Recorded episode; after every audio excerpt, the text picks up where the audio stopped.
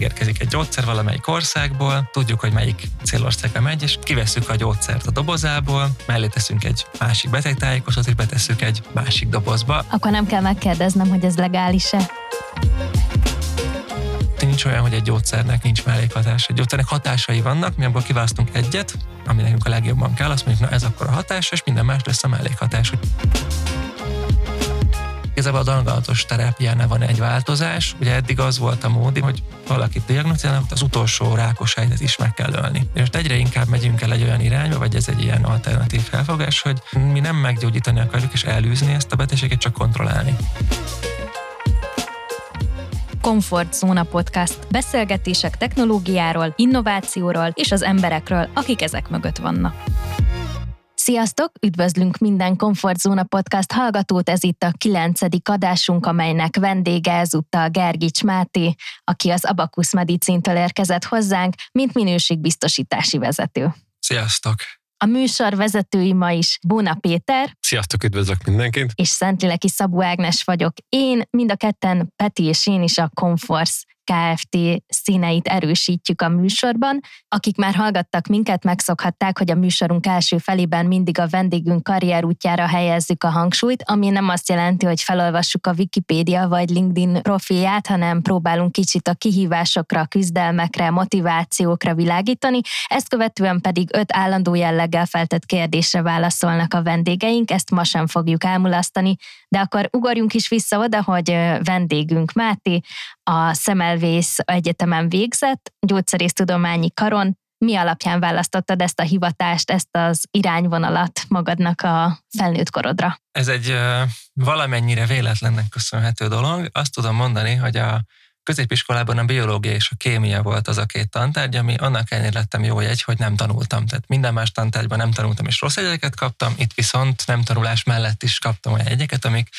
megnyitották a lehetőséget. Alapvetően azért még kellett egy kicsit tovább képeznem magam, mert én gimnázium mellett elég sokat sportoltam, és emiatt az utolsó évben muszáj volt elmennem így minden szombaton. Hát így tanulni kémiát és biológiát, hogy legyen esélyem. Tehát a nem tanulást, azt ki kellett azért egészíteni. Igen, a, a végén kénytelen voltam ledolgozni a hátrányt, és uh, tulajdonképpen amikor jött a pályaválasztás, akkor beírtam, hogy uh, Semmelweis gyógyszerész, és utána meg a másik kettő az eltén a biológus meg a vegyész de azokat most már látom, hogy nem végeztem volna valószínűleg el, mert a képzésünk elején azért nagyon sokat látványosan voltunk alaptudományokat tanulni, és ez a vegyész biológus képzésen az, hogy mindig lefelezik mondjuk negyed évig a, a létszámot, valószínűleg én ott lefeleződtem volna. Akkor nem sokan maradnak ott a végére. Hát nem, ott felvesznek száz embert, és akkor kiosztanak a diplomát. Ismerjük ezt. Nem gondolom, hogy én lettem volna abban az ötben, úgyhogy szerencsére bekerültem a gyógyszerészkarra, és ott meg úgy tűnt, hogy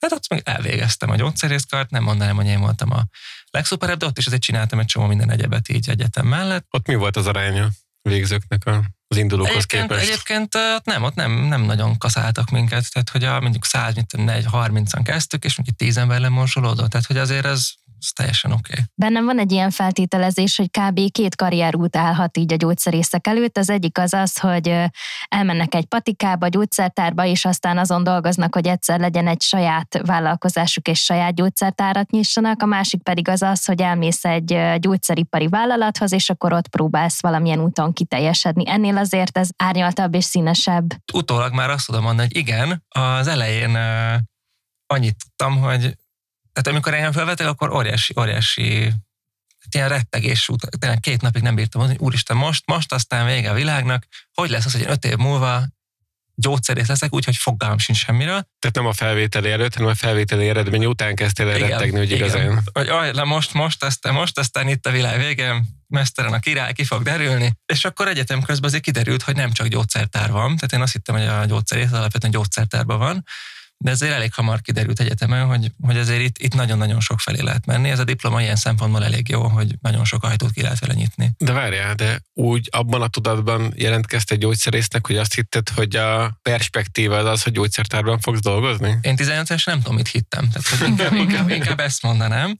Hát bejelöltem, tehát hogy... Jó voltál biológiában és kémiában, és igen, akkor az alapján sorban, rende, sorban rendeztem az előző évi felvételi pontszámok alapján, a leg, legmagasabb pontszámot tettem az első helyre, és akkor így lefelé. Tehát ez volt a modus operandi, így, így, így esett a választás. Oké. Okay. És akkor első munkahelyed az nem egy gyógyszertár volt, ezt már megtippelem. Nem, nem, a, az egyetem alatt kellett államvizsga gyakorlaton menni gyógyszertárba is, meg uh, kórházi klinikai gyógyszertárba, és rájöttem, hogy ez nekem annyira nem, nem barátom, és igazából egyetem végén azt tudtam, hogy itt nem akarok csinálni, tehát az már, az már tiszta sor volt, és fogalmam sem volt, hogy mit csinálnak a gyógyszercégeknél, így az irodában.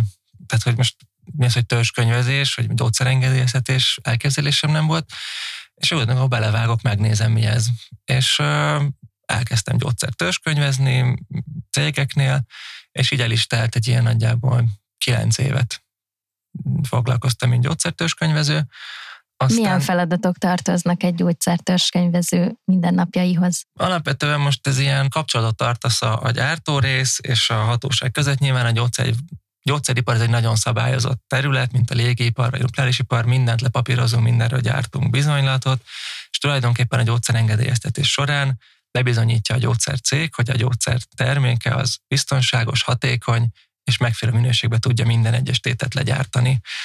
Ez mondjuk egy eredeti gyógyszer, tehát egy újabb fejlesztett gyógyszer, ez mondjuk egy 5000 oldalnyi dokumentáció, és akkor a hatóság átrágja mondjuk nagyjából egy év alatt, hogy minden rendben, és akkor a végén azt mondják, hogy na, itt a papír lehet vinni, forgalmazni, és aztán még úgy nyilván van egy csomó utókövetés is, és akkor ezeknek az intézgetése volt a feladat. És természetesen minden mindig rendben volt ezekkel a gyógyszerekkel és papírokkal le lehetett támasztani, hogy akkor minden mehet a forgalomba. Hát alapvetően ugye a, a legvégén, tehát amikor ráütik a pecsétet, akkor minden rendben van. Menet közben azért vannak benézések, nyilván mint mindenhol lehet elrondani, de hát erre ezért van ez a hosszú idő, hogy minden kiderüljön. Tehát, hogy ez egy biztonsági dolog, ez a, tehát, hogy ott egy bizalmi termék, az tök fontos, hogy azért mindenki fejében meg, hogyha most van egy gyógyszer, aki fejre áll, vagy egy gyógyszer, azért az kihat az összes többire is. Tehát szóval ez, ez kicsit olyan, hogy most ha mint a rossz az egyik fajta autó, akkor hajlamos nem az, hogy minden autó is rossz. És akkor emiatt mm. ne legyen az, hogy ez így kialakul, hogy rossz a rossz minőségű gyógyszer. Magát az egész iparágat meg kell védeni, nem csak a, az adott gyógyszert, hanem magát az egész gyógyszeripart. Igen, azt meg kell védeni, mert ugye hát alapvetően azért van egy ilyen narratíva, hogy van a gyógyszer. Tehát vannak, vannak olyan sarkai a világnak, ahol az a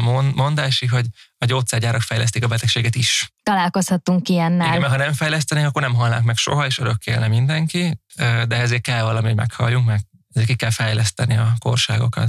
Hát igen, azt hiszem ebből kaptunk egy adagot így három évvel ezelőtt.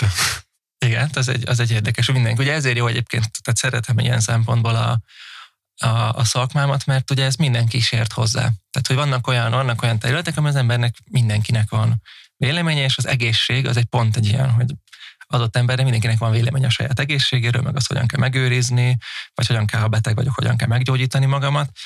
És hát az ember azért találkozik eléggé a skálának mind a két szélével tud találkozni, hogy hogyan érdemes ennek nekiállni. Amennyire megismerhettünk téged konforszos rendezvényeinken keresztül, nekem az jött le, hogy egy nagyon egészségtudatos ember vagy, aki nagyon odafigyel arra, hogy mit visz be a szervezetébe, mikor, milyen tápanyagokat, milyen összetevőket, aki ennyire tudatos, vagy nem is általánosságban kérdezem, hanem konkrétan tőled, te hogy állsz a gyógyszerekhez olyan szempontból, hogy mikor van az a pont, amit már el kell, hogy érjen a szervezetet, hogy te egy gyógyszerhez nyújj, és azt mond, hogy beveszed, ez viszonylag hamar bekövetkezik, hiszen tudod, hogy ezek milyen körülmények között készülnek, megbízhatóak, és bátran fogyasztod, vagy úgy vagy vele, hogy hát azért mégiscsak egy kémiai vegyület, és minél később kerül rá sor, annál jobb. Úgy vagyok vele, hogy gyógyszert akkor kell szedni, amikor, kell, amikor szükséges. Tehát, hogy most, hogy ha 5 percen belül 40 fokos lázam lesz, akkor azonnal szedek be gyógyszert, de hogyha meg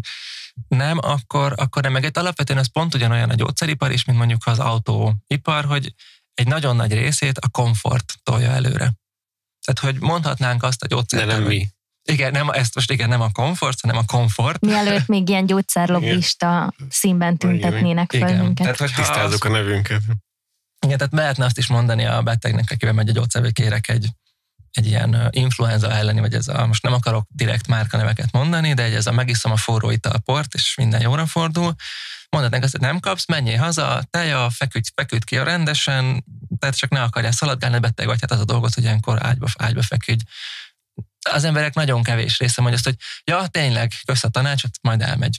De hogy ez azért nagyon-nagyon megnézed, minden harmadik reklám az erről szól, hogy... Sőt, már megfigyeltem olyan reklámblokkokat, amikor csak gyógyszerreklámok voltak. Tehát ez a egyél össze-vissza, csinálj bármit, amit akarsz, és hogyha elromlik, ha elrontottad magadat, akkor majd megszerelünk egy-két mhm. tavival. Uh-huh. Ez tényleg innentől ez az egy egyéni döntés, hogy, hogy te ebbe az irányba mész el, hogy az az I don't care, és majd később aztán a következményeket kezelem, ahogy tudom, vagy ne adj Istenekre elkerülni ezeket a következményeket.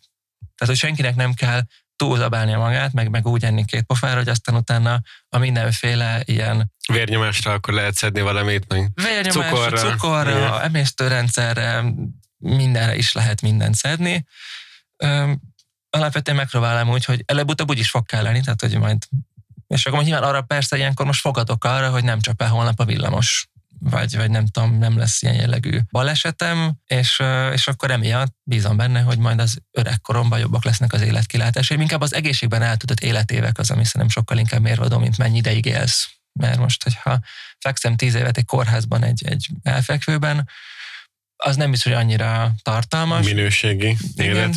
De ugye hát, ha a anyai nagyapám ő 88 éves koráig élt, és az utolsó három hónapban került kórházba, addig autót vezetett, közöttünk pont 60 év volt, és amikor én voltam 26, ő meg 86, akkor neki pont kétszer annyi barátnője volt, mint nekem, és ez olyan, ez a haverjaimmal ezen vicceltünk is, hogy bárcsak mi is ilyen, tehát hogy egy elég jó ilyen, ilyen szimbólum lett, hogy, hogy ezért ezt tényleg 80 fölött is lehet jönni, menni, csajozni, mindent csinálni. Igen, és már nyolc éve az Abakusz medicinnél vagy, de azért előtte is gyógyszergyáraknál dolgoztál, és a minőségbiztosítás vagy minőségügy azért mindig is ott volt a fókuszodban.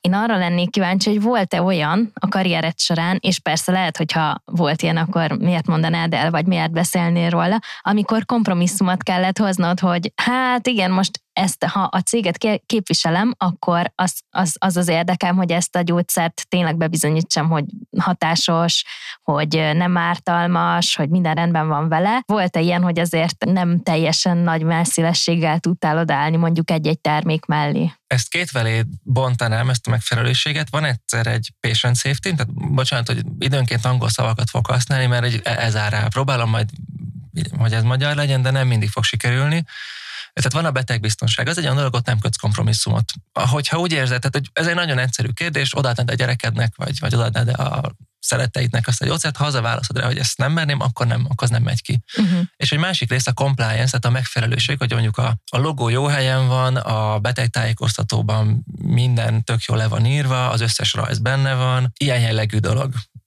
mondjuk jól olvasható, a, nem tudom, hogy rajta van a dobja kukába piktogram. Hát ez, ez az jellegű, utóbbi, ez ilyen nagyon egyszerű dolognak Igen, tűnik. ha ilyen jellegű, ez is elvileg, ez sem megfelelő ez a gyógyszer, mert hiányzik róla a piktogram. Uh-huh. De ilyenkor az már, ott már szem, valóban ezek az üzleti szempontok is előjönnek, hogy hány forint lenne felrakni a piktogramot, akkor a mennyit vár, illetve van egy ilyen, amivel esetleg lehet magadat felmenteni egy ilyen helyzetben, az az, hogy ugye hát az a a betegbiztonságnak az a része, hogy a gyógyszerellátás. Tehát ha én most megállítok, nem tudom, ezer doboz gyógyszert, mert nincs rajta a dobja a piktogram, akkor lehet, hogy a beteg a gyógyszertárban nem kapja meg a gyógyszerét, és akkor ugye ezzel te nagyobb hibát okozhatsz, uh-huh. mint, mint hogyha megkapná a piktogram nélkülit. Tehát van egy ilyen jellegű mérlegelés, időnként ez egy önfelmentésre is lehet használni.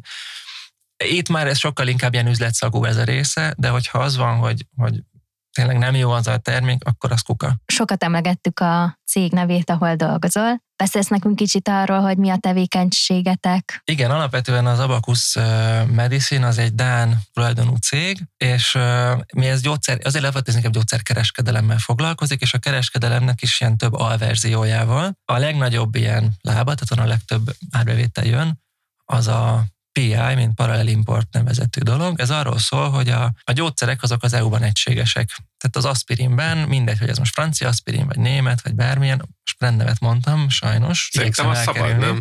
Ez a mi döntésünk jó. igazából. Jó. Ezekben Igen, ugyanaz a van. A citrend nem mondtad ki, úgyhogy Igen, azt az, az, az jó. Ott, még, ott még tartottam magam.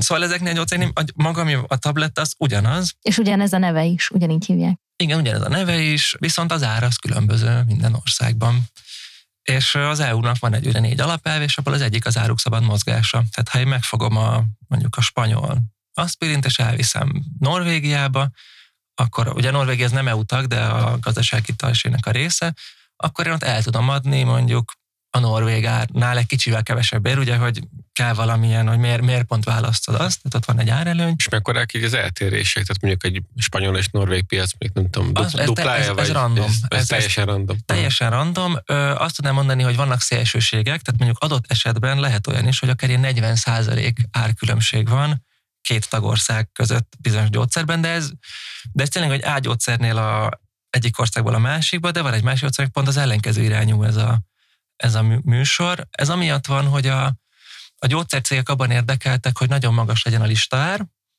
és utána pedig kötnek a hatósággal egy olyan megállapodást, amiben igazából csökkentik a tényleges árat. Ezt úgy hívják, ezt most bemeltek ebbe a szakmai egy picit így Persze, a... kérlek, jó. pissenj meg be. Vagy szólunk, hogyha már Jó, jó, bocsánat, tényleg ez ilyen... Ez ugye van, van egyszer egy olyan, egy olyan dokumentum, ami azt mondja, ez a gyógyszer, amit előbb beszéltünk, biztonságos, hatékony, jól lehet gyártani, és van egy másik dokumentum, az arról szól, hogy miért ennyi az ára. Ez a Health Technical Assessment, hogy mi- miért kérek én ennyit egy gyógyszerért.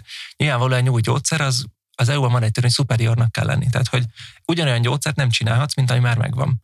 Valaminek jobbnak kell lennie. Legyen ez, hogy a kevesebbet kell beszedni belőle, kevesebb a mellékhatás, még jobban hat, bármi. Tehát valamilyen paraméterben. Valamilyen paraméter, illetve hát az is, hogy olcsóbb. Tehát a generikus piacnak meg az a mondás, hogy az meg azért jobb, mert olcsóbb. Tehát valamit kell tudni ennek a gyógyszernek, és tulajdonképpen ebben a dokumentumban te elmondod, hogy akkor miért ennyi az mi a gyógyszer. És tegyük fel, hogy én vagyok a nagy gyógyszercég, kifejlesztek mondjuk egy új daganatáranes szert. És akkor ezt elviszem az EU- EU-ba, és azt mondom, hogy ennyi legyen az ára. Nyilván, amikor megyek a következő országba, akkor az ország meg fogja nézni az előző országaimban mennyi az ára, és az már lesz egy kiindulási tárgyalás. Tehát én abban vagyok érdekelt, hogy minél magasabbat tudjak hozni az asztalra, hogy hát az előző országban is iszonyú drága, hát itt se tudom olcsóban adni. És akkor megbeszéljük ugyanakkor azt így van mondjuk itt az asztalán, hogy tegyük fel, hogy mondjuk ez a kezelés ad 20 hónapos túlélést mondjuk abban az adott dagana típusban, viszont ez a betegeknek mondjuk a 70%-ánál érik el a 20 hónapot, és sajnos 30%-nál nincs meg a 20 hónapos túlélés. És akkor a gyógyszerték mondjuk mond egy olyat, hogy legyen akkor az a deal, hogy mondjuk aki nem éri el a 20 hónapos túlélést az első mondjuk 5 évben, aznak azt én álltam a kezelést. És akkor ez ez 30% diszkont. Ezt tudom, ez eléggé nem szépen hangzik, de, de hogy alapvetően a gyógyszercégek be, ugyanúgy, beárazod az ember életeket. Hát a körforgalomnál is beárazunk az embereletet, hogy építünk a körforgalmat, vagy, el, vagy oké, okay, hogyha három évente meghal egy ember a keresztülődése, vagy a lámpát. Tehát, hogy mindenhol ezek sajnos megjelennek, csak ez ott nem jelenik meg, hogy erről nem beszélünk soha. Tehát ezt nem lehet. Valahogy ez itt tabusítjuk nagyon erősen, hogy a gyógyszercég az, az ne legyen olyan cég, mint mondjuk egy olajcég, egy IT cég, egy bármilyen cég, hogy profitért megy, hanem ez az emberek jó, jó létéért menjen. Nem akarom nagyon kinyitni a témát, de ezt a körforgalmasat légy szíves, magyarázd meg két mondatban, hogy ott mire gondolsz. Hát itt is az van, hogy tehát normál esetben az, mikor a közútkezelő fejleszti a, az úthálózatot, akkor az van, hogy itt az a kereszteződés, tegyünk el lámpát, vagy ne. Akkor megnézik, hogy mennyi baleset, mennyi kár, mennyi baleset történt a kereszteződésben, mennyi, és, és itt tényleg kijön az, hogy amit meghalott évente három ember, annak odaraknak egy költséget mellé, hogy ez, ez ennyi, ennyi számolnak valami költsége, és ezt teszik párhuzamba azzal, hogy mennyibe kerülne megcsinálni a körforgalmat, vagy építeni oda lámpás kereszteződést, és azt üzemeltetni. Mert ugye a körforgalomnál alacsonyabb a halálozási arány. valószínűleg nehezebb 80 megérkezni. Meg lehet Meg oldani. a pirosan. Igen. Igen, és akkor ez a, ugyanúgy van egy, van egy matek mögötte. Erre nem is gondoltam, még bevallom, de Na, nyilván, erre, erre nem szeretünk gondolni, mert azt mondjuk, mondom, sok ilyen példa van a mindennapokban, amire nem gondolunk, hát mert a mindennapokban azt mondjuk, hogy az emberi élet az mindennél többre, többet ér. De amikor az van, hogy nem tudom, építsünk-e a bicikli útra még három kerítést, hogy ne menjen át az autó, aki 140-nel megy, akkor valószínűleg az a mondás, hogy annyit meg nem ér, hogy még kétszer szélesebb legyen az Árpád híd. Igen, ami pont nemrég történt. E, igen, Az igen. irodánk ablakából kb. Tehát, hogy, hogy helyen. ezek, és Igen. sajnos vannak ilyen jellegű megfontolások emögött. És akkor most vissza oda, Szóval hogy igen. gyógyszert árulunk. Igen, vissza, akkor visszatérünk oda, hogy gyógyszert árulunk. Zárójelbe zárva. Még zárójelbe Köszi. zárva. Tehát vannak, vannak, vannak árkülönbségek a tagországok között. Egyébként ez bármikor bezárulhatna, tehát hogy az, a, amit már a most mi cégünk dolgozik. Itt két dologtól instant véget érne a bolt. Az egyik az az, hogyha azt mondaná mondjuk a gyógyszercég, hogy amilyen mondjuk én keresek mondjuk Görögország vagy Bulgáriában az adott gyógyszeren, nekem elég ugyanaz a profit margin Dániában is. Ez nem annyira. Ha egy ilyet mond egy CEO, szerintem azt másnap menesztik, betippelném ezt. Vagy mondhatja azt például mondjuk Hollandia, vagy mondjuk egy Németország, hogy ó, hát mi tele vagyunk, mint a déli busz, mi kifizetjük a dupláját, dupláját, mint a román, I don't care. És akkor ugyanúgy véget érne a történet, de ezt sem mondják. Tehát például Németországban a gyógyszertárat, hogy üzemeltethess, ott vállalnod kell azt, hogy a 10%-a forgalmadnak az ilyen úgymond ilyen árcsökkentett gyógyszerekből van, amiket más országokba hoznak be, és, és azt olcsóban adják. Ugye ez az, az államnak azért éri meg, mert ugyanannyi pénzért több gyógyszert vesz. Tehát, ha most kiosztok, nem tudom, mondjuk 1 millió euró támogatást a betegeknek, és akkor olcsó gyógyszert vesznek, akkor nyilván több gyógyszer mellé tudok támogatást adni. Tehát ilyen szempontból meg a, a, az államok érdekeltek abban, hogy ez a, ez a műsor működjön. A gyógyszercégek meg nyilván elmondják, hogy igazából mi a, a gyerek daganatos megbetegedések kutatása forrásait esszük meg azzal, hogy ők nem kapnak elég pénzt. Tehát ez egy ilyen mindenki mutogat a másikra, hogy ki az igazságtalan és amikor olcsóbban adom el ezt a gyógyszert egy másik országban, másik márkanevet is kell neki választanom, vagy... Nem, hát, tehát hogy ez a gyógyszer, ez ugyanúgy az A gyógyszercégnek a B nevű terméke. Tehát most menjünk vissza az előző példához, a Bayer aspirin ugyanúgy Bayer aspirin lesz. Tehát, hogy a, az EU-s direktíva azt mondja, hogy a gyógyszer az két felé bontod, van egyszer a készítmény, és van a mellé tartozó információ. Ez a kettő együtt így a gyógyszer. Uh-huh. Mert, és ezt azért mondja ezt, mert a, nagyon sok esetben a beteg az egy információ asszimetriában van. Tehát ő nem tudja sok esetben, hogy neki mi a betegsége pontosan, hogy működik, nem ismeri ez a gyógyszer, hogyan fog hatni. Valószínűleg ez a többség Egy egyébként. csomó ilyen dolog nincs meg, és ezért nagyon fontos, hogy az információ mellett az ott legyen. Még ha soha nem nyitják ki az emberek általában a betegtájékoztatót, ennek ennél ott kell lennie. Az a biztos. És tulajdonképpen mi azt csináljuk, hogy a gyógyszer körüli információt cseréljük ki a célország nyelvére, úgyhogy közben nem rontjuk el a minőségét. Ilyen szempontból ez elég egyszerű mutatvány. Amitől egyébként ez kicsit komplex lesz, az az, hogy ugye a cégnek a, az ilyen üzleti modellje, hogy most jelenleg ugye 28 országból vásárolunk gyógyszert, 11-be viszünk, és nagyságrendileg ilyen 5-6 ezer féle gyógyszerrel foglalkozunk. Tehát a magyar üzemben havi szinten átlag kicsit több mint 800 féle terméket csomagolunk át. Ezek jellemzően drága gyógyszerek egyébként. Itt a drága az, az, a, az a dobozonként a sok száz eurótól.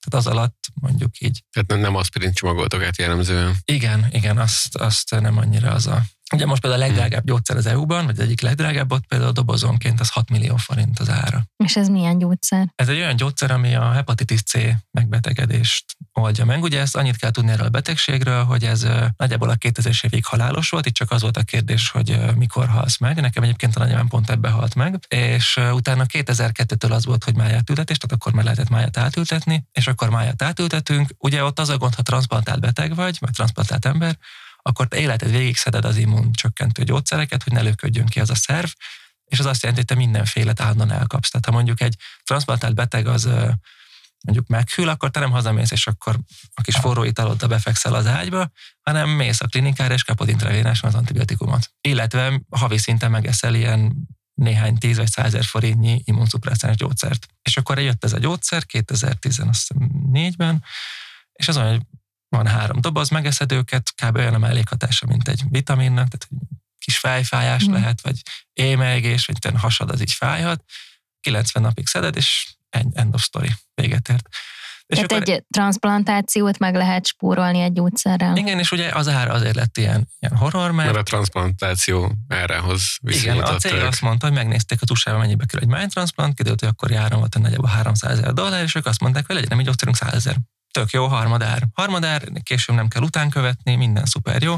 És lehet, hogy az előállítási költsége még nem tudom, ezer dollár. Igen, és nyilván ott volt hatalmas issue ebből, ugye, hogy a, a amerikai veteránok szervezete azért felszólt, hogy ez milyen gonosz dolog, mert nagyon sok amerikai veterán hepacébe szenved, pont azért, mert a vietnámi háborúban nagyon megemelkedett az intravénes dokhasználat hát ott a háború borzalmai közel volt ugye az aranyháromszög, mindenki heroinozott, vagy hát nem mindenki, de nagyon sokan, emiatt nagyon sokan elkapták. elkapták, és ugye azért egy átlag, nem tudom, veteránnak nem biztos, hogy van ennyi pénze.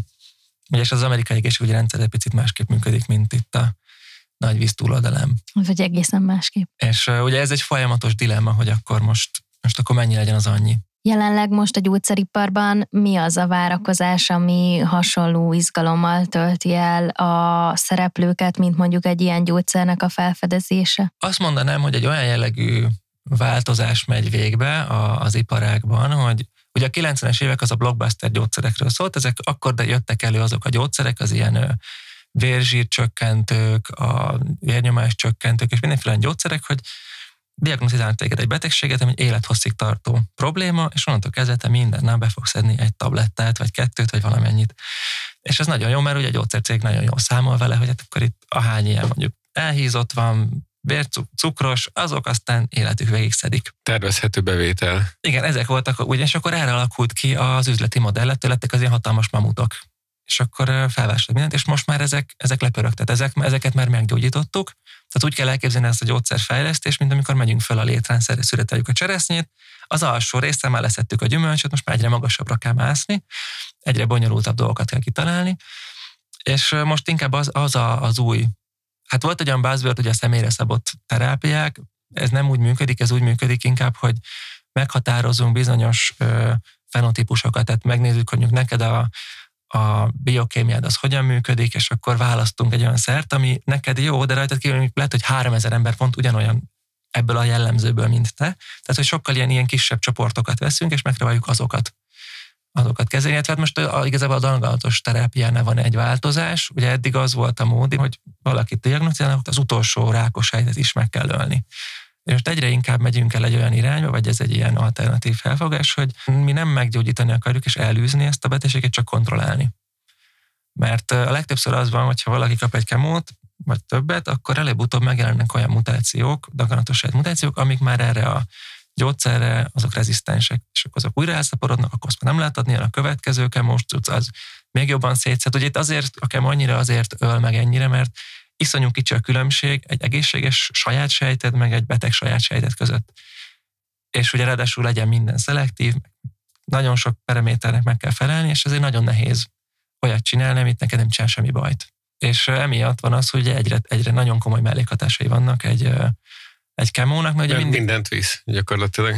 Igen, mert ugye, hát, és mindig ugye a hatóság is úgy hagyja jó, hogy előny-hátrány kockázatkezés. Nem, tehát Igen. nincs olyan, hogy egy gyógyszernek nincs mellékhatás. Egy gyógyszernek hatásai vannak, mi abból kiválasztunk egyet, ami nekünk a legjobban kell, azt mondjuk, na ez akkor a hatás, és minden más lesz a mellékhatás. Ugye ennek a klasszik példája egyébként a Viagra.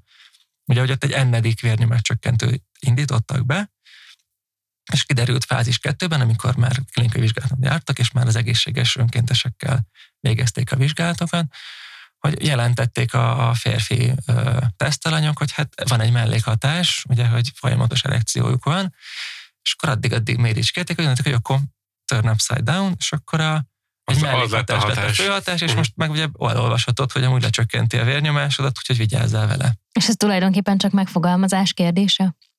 Olyan szempontból igen, hogy egy gyógyszer az hat sokféleképpen, és akkor kiválasztottunk egy hatást, azt mondtuk, hogy ez a hatása lesz most, amiért mi ezt beszedjük, és minden másik hatását akkor most mellékhatásként kezeljük. Tehát, hogy mondjuk ilyen például az aspirint is veszed, hogyha veszed az 500 millis aspirint, akkor ugye az vérnyomás csökkent, akar, ugye, bocsánat, rosszul mondtam, tehát ez lázat csillapít, gyulladás csökkent, de hogyha csak 100 millibe veszed, akkor meg ugye az a aspirin protect, az pedig ugye arra való, hogy ne kapja át trombózist. De az 500 millis is ugyanezt megteszi, csak ott akkor a mellékhatásba írjuk fel, hogy by the way, a vörös vértesteknek a koagulációját hogy belenyúl. Ezek olyan dolgok, hogy ez így, ez nem ennyire fekete-fehér, mint ahogy ezt úgy szeretjük gondolni, hogy, hogy ezek kívánat, ezek, ezek, egy, a gyógyszernek nincs olyan, hogy, hogy nincs mellékhatás, vagy nem tud bajt okozni.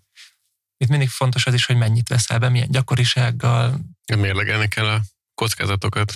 Igen, ez egy, ez egy előny-hátrány mérlegelés után dönti az ember, hogy akkor milyen terápiát folytat magával, vagy mennyire kísérletezik magán. Igen, ez amúgy nagyon tudatosnak kell lenni, mert nyilván az ember egy problémával bemegy a patikába, vagy a házi orvoshoz, fáj a fejem, akkor ezt szed, kész. Nem is olvassák el a tájékoztatót, mert nyilván ráírja a gyógyszertáros, hogy kétszer egy, és akkor csak ennyit jegyzek meg belőle, hogy kétszer egyet be kell vennem. Hát igen, illetve most bemész, hogy fáj a hátam, és akkor megveszed a fájdalomcsillapítót, és akkor nem az van, hogy elgondolkozom, ú, el kéne mennem gyógytornára, kéne tornáznom, nem tudom, heti háromszor, meg gerinc torna, meg kicserélni az ágyamat, a székemet, a mit, életmódomat megváltoztatni, hanem Igen. bemegyek, és akkor veszek egy, egy tapaszt, föltapasztom, és akkor elmúlt a hátfájás két hétre. És akkor majd foglalkozok vele, ha már gerincsérben van. Igen. Tehát, hogy ez, ez, ez tényleg ezek egyéni, egyéni döntéseknek a, a következményei azok, hogy mennyire, valaki mennyire kell sok gyógyszert szednie, keveset. Nyilvánvaló, ha most kijön belőlem a, a más podcastot, akkor nem mondok, vagy hát Mondjuk, Mondjuk. jó, tehát mondjuk, ha Hajlani Reméljük, minket is idéznek egy másik most, most Gulyás podcastban. Marci a Partizánból, akkor mondanám, hogy de ha hazamegy a három gyerekes családanya a 12 óra munka után, az nem fog nekelni gerinctornázni, és, ak- és ráadásul a gyógyszer is drága, akkoriban, akkor azt mondani, hogy sajnos igazságtalan ilyen szempontból a, a társadalom. Hát de akkor ott is ugye egy mérlegelés történik, hogy belefér még a, a torna, és akkor nyilván nem fér bele nagyon sok esetben, hanem akkor marad Igen. a gyógyszer. Igen, igen. Amikor belátogatok a házi orvoshoz, közlöm, hogy mi a panaszom, vagy akár egy szakorvoshoz, akkor ő ugye ajánl egy gyógyszert, elmondja, hogy ezt és ezt szedjem, amiről én azt feltételezem, hogy ezt az alapján választotta ki, hogy végignézte a kis gyógyszerindexet, a vastag könyvet, amiben benne vannak a gyógyszerek és különböző hatóanyagaik, számomra melyik a legideálisabb, azt próbálta megtippelni, Valójában pedig az ő döntése mögött az is van, hogy hozzá azért időről időre bekopogtatnak az orvoslátogatók, elmondják, hogy ó, hoztak egy kis újdonságot, meg egy kis mást is, meg lesz egy ilyen jó kis konferencia, nem tudom, Aspenben, és és hogy nyilván ezek a befolyásolók is hatnak arra, hogy ő majd a receptre milyen gyógyszert írjon föl nekem végül. Ugye nem tudok minden orvos nevében nyilatkozni, hogy hogyan van a gyógyszerrendelési szokásai. Amilyen mintázat, vagy amilyen dilemmák, vagy ilyen döntési helyzetbe került egy, egy ilyen orvos, aki ezt bemegy a beteg, és, és akkor kért, föl kell neki írni gyógyszert. Egyfelől az a része ennek az egész gyógyszerlátogatásnak, annak van egy olyan pozitív része, van egy új terápia, azért az nem magától értető, az orvosnak el kell mondani. Miért, hogyan, tehát és azért itt most nyilván, amikor elmész, és fáj a térded, és akkor kapsz egy kenőcsöt, az más, mint amikor van egy, egy ritka betegséged, egy nagyon komoly betegség, amivel az orvos mondjuk három évente találkozik egy beteggel, ott azért nem magától értődik, hogy milyen, milyen terápiá után nyúl. Ilyen esetben teljesen indokolt, hogy mennek ezek az emberek, és konferenciát szerveznek, csinálják, hogy bejönnek az új gyógyszerek. Van Amikor- egyfajta ilyen edukációs Igen, vonzata. igen, igen, ez nagyon fontos. Igen, csak valahogy nekem nem az jelenik meg a szemem előtt, hogy egy másik fehér köpenyes ember bemegy, és akkor így a pipettával, lakmuszpapírokon bizonygatja, hogy egyébként ez így reagál, meg ez lesz, meg az lesz, hanem ezek mindig ilyen szélszes üzletemberek, és azt mondanám, hogy, hogy az a része, amikor mondjuk már egy olyan gyógyszert, mondjuk bemész alá, legyen a tért fájás, ott ugye nyilván 23 cég gyárt olyan kenőcsöt, amit bekened, és elmúlik a fájás. Ott valóban szempont, hogy mondjuk az orvos melyik gyógyszercég melyik látogatójával van mondjuk jóba, vagy pedig mondjuk motiválta, hogy elad, mint tudom, fölírsz ezer dobozzal, akkor kap valamit. igen. De ez azt tudom mondani, hogy ezért ennek vannak olyan részei is, hát hogy én látom azt a, azt a részét, amikor viszont tényleg az van, hogy bejön egy ritka betegség, vagy egy olyan betegség, ami tényleg nagyon komoly, és akkor ott az van, hogy az gyógyszercég olyan konferenciát szervez, ahol az XY kórházaknak az orvosai megbeszélik, hogy az ők hogyan kezelik, milyen eseteik voltak, tehát ilyen case mennek keresztül. Azért ez egy nagyon más kávéház, mint, mint amit egy átlagember el tud gondolni. Nyilván ez, a, ez az a része, amitől lehet ezt nem szeretni, ezt a tevékenységet, de ennek van egy nagyon fontos, eszenciális része is. Tehát azt se szabad eltagadni, hogy ennek van hasznos része. Valóban ennek van olyan része is, amikor most a körzetőrös milyen antibiotikumot ír föl így egy szezonban 28 ezeret, ott valóban, amit mondasz, az, az egy szempont. És akkor most érkezzünk vissza az Aspeni orvos konferenciáról Budapestre, és tegyünk mondjuk egy virtuális látogatást a gyáratokban. Hogy kell elképzelni, hogy itt milyen munkafolyamatok zajlanak, milyen tevékenységek mennek végbe? Igen, alapvetően ugye a, az, hogy a te alaptevékenység az elég hasonló, az megérkezik egy gyógyszer valamelyik országból, tudjuk, hogy melyik célországa megy, és kicseréljük a tehát kivesszük a gyógyszert a dobozából, mellé teszünk egy másik betegtájékoztatót, és betesszük egy másik dobozba, vagy adott esetben, ha, az eredeti gyártó azt kéri, mert itt nyilván mindig, amikor mi ezt, tehát hogy ez alapvetően a hatóságok is jóvá hagyják a mi tevékenységüket, illetve a forgalomban az eredeti engedély tulajdonosa. Most ezt mondjuk azt, hogy gyógyszergyártó, de ilyen konyha nyelven. Akkor nem kell is- megkérdeznem, hogy ez legális-e. és akkor igen, nem. És akkor ő ezt meg jóvá hagyja, hogy igen. Tehát, hogy a- ami, ahogy most ki fog nézni az ő gyógyszere általunk átcsomagolva, és, és mondjuk itt Spanyolországban, ő azt hogyha neki nem tetszik, akkor szól. Ez ilyen silent approval, hogy elküldöd neki, és akkor vagy, ha nem mond semmit, akkor azt mondod, hogy oké, okay, vagy mond valamit, hogy mit tudom én, neki nem tetszik. Van olyan gyógyszercég, aki azt szereti, hogy mi legyünk ilyen teljesen más design, hogy elkülönüljön az ő, mm-hmm. az ő eredeti csomagolásától, de van egy gyógyszercég azt kér, hogy legyünk szög, vagy a szög azonosak, mint az ő sajátja. De akkor nem tudom, az ilyen logó, meg tudom, név, az, az, az megmarad, csak már minden. csak áttervezitek. Minden, a, minden a megmarad. Tehát, hogy a, ugyanúgy, ugyanaz lesz a Csak mire mondod, hogy más, más tesz a design, hogy akkor... Tehát a design, nincs design. Tehát, hogy, hogy fe, fe, fehér alapon fekete szöveg. Tehát, hogy ez a design. Tehát, hogy, hogy akkor az direkt, direkt egy ilyen designmentes, úgymond. Aha, ja. vagy, vagy az van, hogy tehát olyat, hogy te kitalálsz magadnak egy mondjuk abakusz, olyan nincs. Tehát te vagy, vagy nulla design nem, és csak a információt felrakod a fekete-fehéren, uh-huh vagy ha megkéri a gyártó, akkor ugyanúgy kell megcsinálni, mint az övé. Az arculati kézikönyvnek megfelelően. Igen, igen. És mondhatsz ilyen példát, hogy mondjuk ez a gyógyszer Franciaországban ilyen néven fut, Bulgáriában ilyen néven, de egyébként teljesen ugyanaz. Itt a név is, név is ugyanaz, tehát hogy amikor... De minden esetben? Van az Európai Gyógyszerügynökség, aki, ez egy olyan szervezet, ahol minden ország delegál tagokat, és amikor te jössz egy új gyógyszerrel, akkor jó eséllyel te ehhez az ügynökséghez adod be a dossziédat, azt fogja elbírálni, és azt mondja, hogy kiad neked egy appért, hogy na innentől kezdve ez a gyógyszer ezen a néven, így és így az egész EU-ban lehet forgalmazni. És utána te elmész azokba az országokba, ahol valójában szeretnéd, és ott a helyi ö, ilyen OEP, vagy most, most éppen nem tudom, mi a nevük, megállapodsz, hogy mennyi legyen az ára. És akkor ott meg tudok állapodni, akkor ez valóban lehet forgalmazni.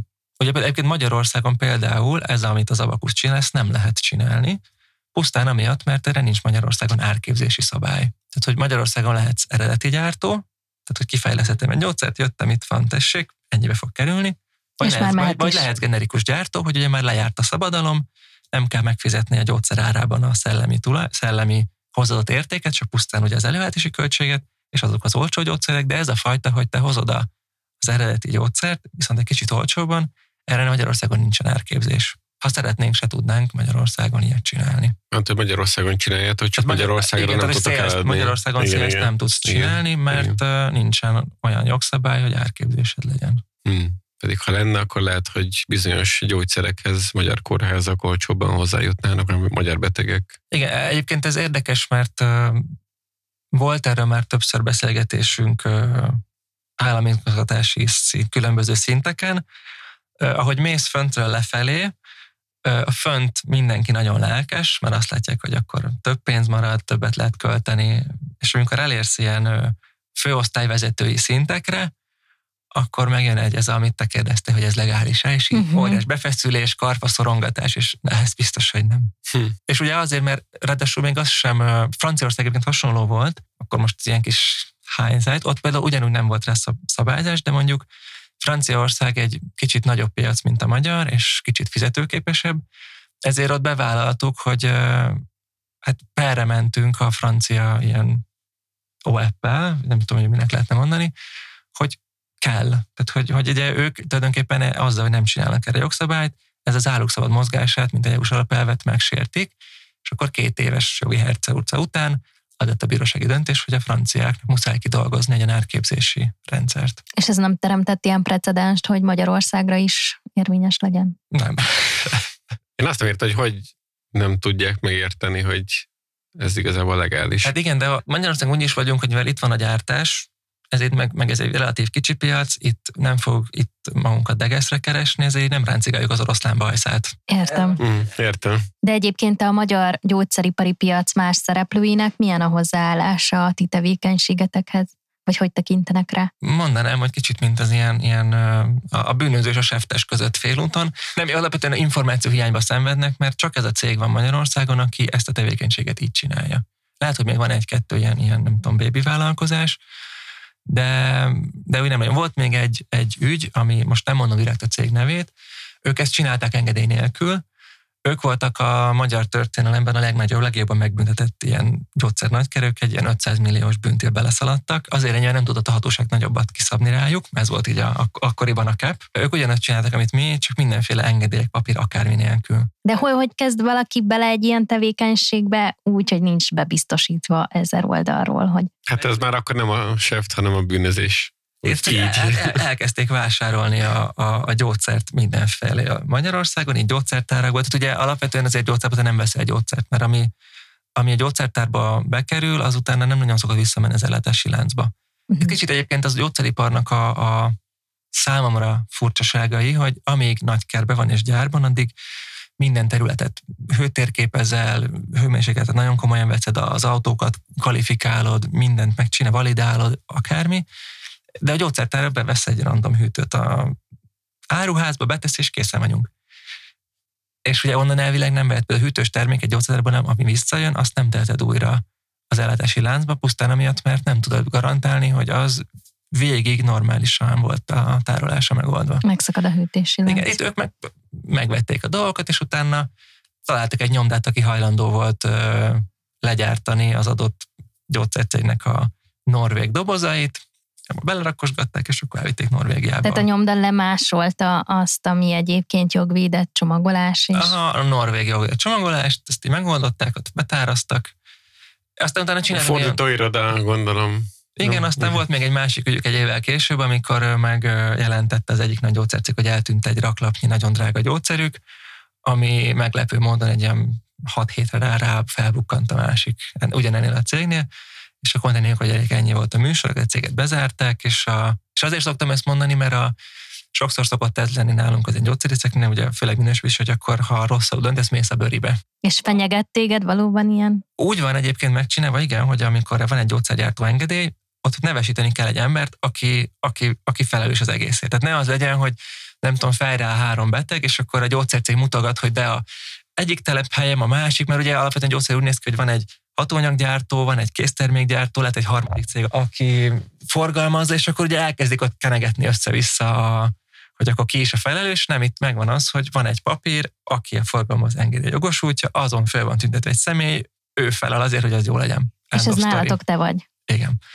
És, és akkor így ezért szoktam mondani a, a munkatársaimnak, akik, akiket egyébként most egyébként hárman vagyunk ezen az engedélyen, hogy, hogy ez nem arról szól, hogy akkor mi instant vasba megyünk a börtönbe. Persze nem, Tehát, hogy, hogy, hogy ilyen eset nyilván itt az volt hát nem instant, a... előtte még bírósági tárgyalás is. Igen, van. ennek egyébként itt az volt a vége, hogy, hogy eltiltották a, a foglalkozásától a, azt az embert. Szóval ugye nem Magyarországon nem lehet diplomát elvenni, tudást nem lehet elvenni, de bizonyos foglalkozásokhoz el lehet valaki tiltani, és akkor eltiltották, hogy nem. És akkor ez a tiltás csak Magyarországon érvényes, és ha átlépi a határt, akkor már csinálhatja máshol? Hát ezt az ügyvédelme megbeszélem, hogy itt hogy van, nem tudom. Gondolnám, de elbírom képzelni az ellenkezőjét is. Hát én tegnap tudtam meg, hogy ha elveszik a jogosítványodat, akkor a vezetéstől való eltiltás az csak Magyarországon érvényes, tehát te elmehetsz más országokba vezetni. De nincs jogosítványod. Hát nem tudom, mert ugye van az eltiltás, meg az el, nem tudom én mi, vannak esetek, amikor a plastikkártya nálad van, de nem vezethetsz, de más országokban igen. Azért gondoltam, hogy hát ha ő is máshol kibontakozhat még.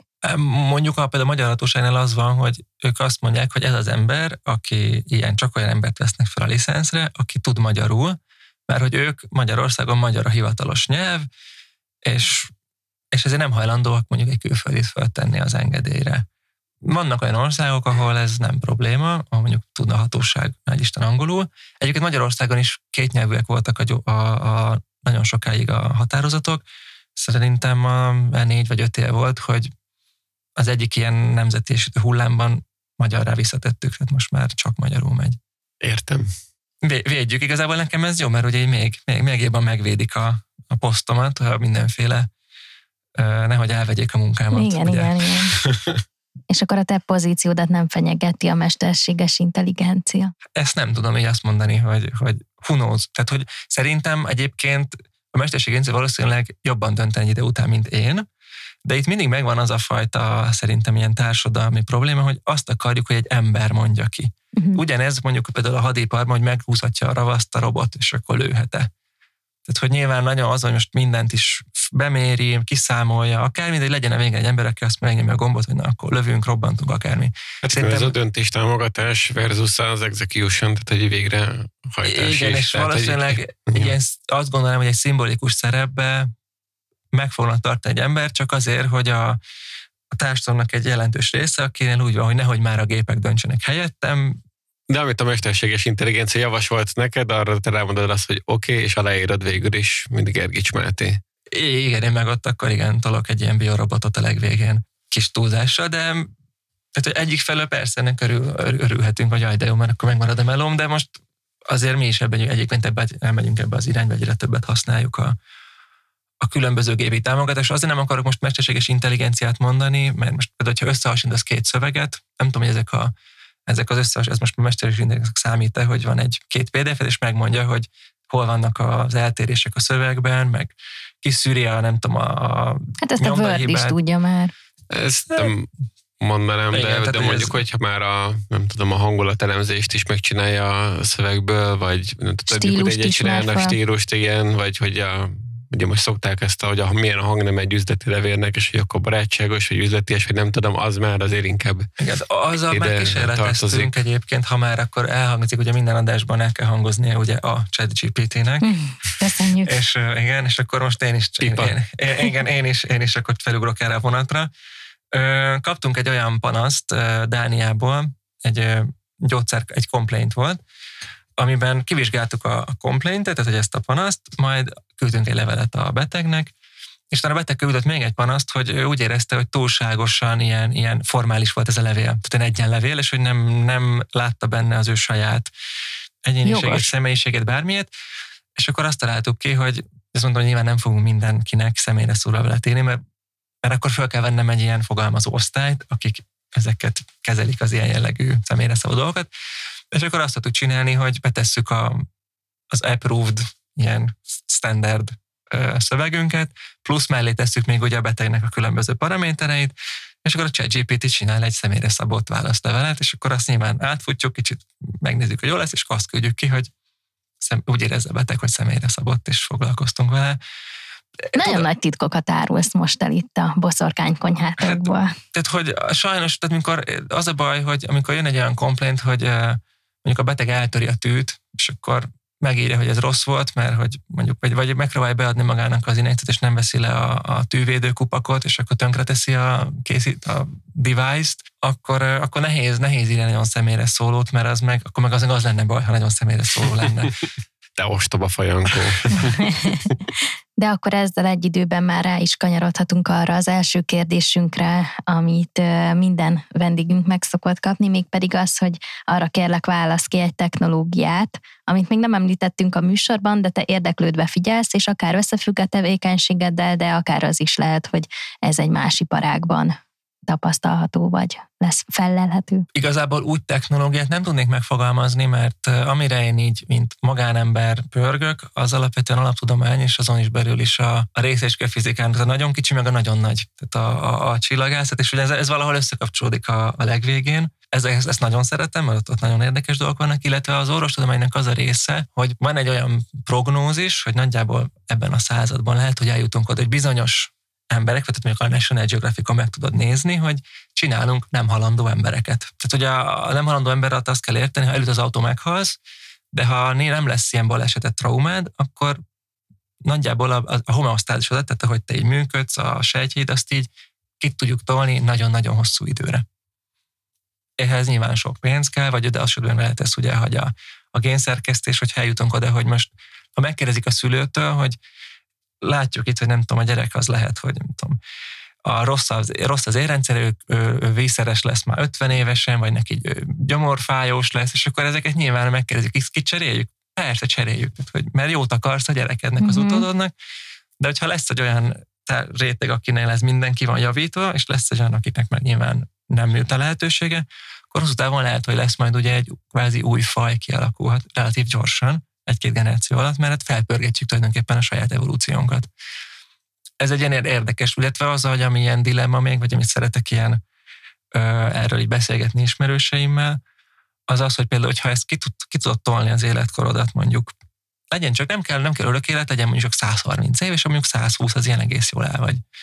Akkor például az egész szerelemházasság is itt a érdekes kérdés lesz, mert régen azért az, hogy a veled mondjuk meghaltál 40-50 évesen, vagy 60, adott egy ilyen tök jó keretet, hogy akkor ugye holtadiglan, holtadiglan, most összejöttök, lesz a gyerek, nem tudom, felnevelitek, és akkor van előtted még egy 80 év. akkor így hogyan tovább. Tehát, hogy egy csomó olyat, olyat kinyit, ami, ami igazából nem is a, az egészségtudomány vagy technológiához tartozik, hanem sokkal inkább ilyen szociális kérdéseket. Vagy mit fogunk kezdeni, ha lesz ennyi öreg, aki már nem akar dolgozni, azt mondja, dolgoztam 50 évet, most már Maradék. Hát ez nem is annyira jövőbe mutató kérdés, mert már ugye most is eleregedő társadalom, hát a nyugati ország, igen. Ugye, egyébként a, a Japánt, Japánt én szeretem tanulmányozni, mert ők egy tök más úton indultak el, mint a, mint a, mint a nyugati civilizációnak a nagy része. Ugye ott ők az egyedüli, az én olvasatommal, lehet, hogy majd kiavítanak a kommentelők, de hogy ők ugye... Százával szoktak. Igen, Legyenek kommentelők.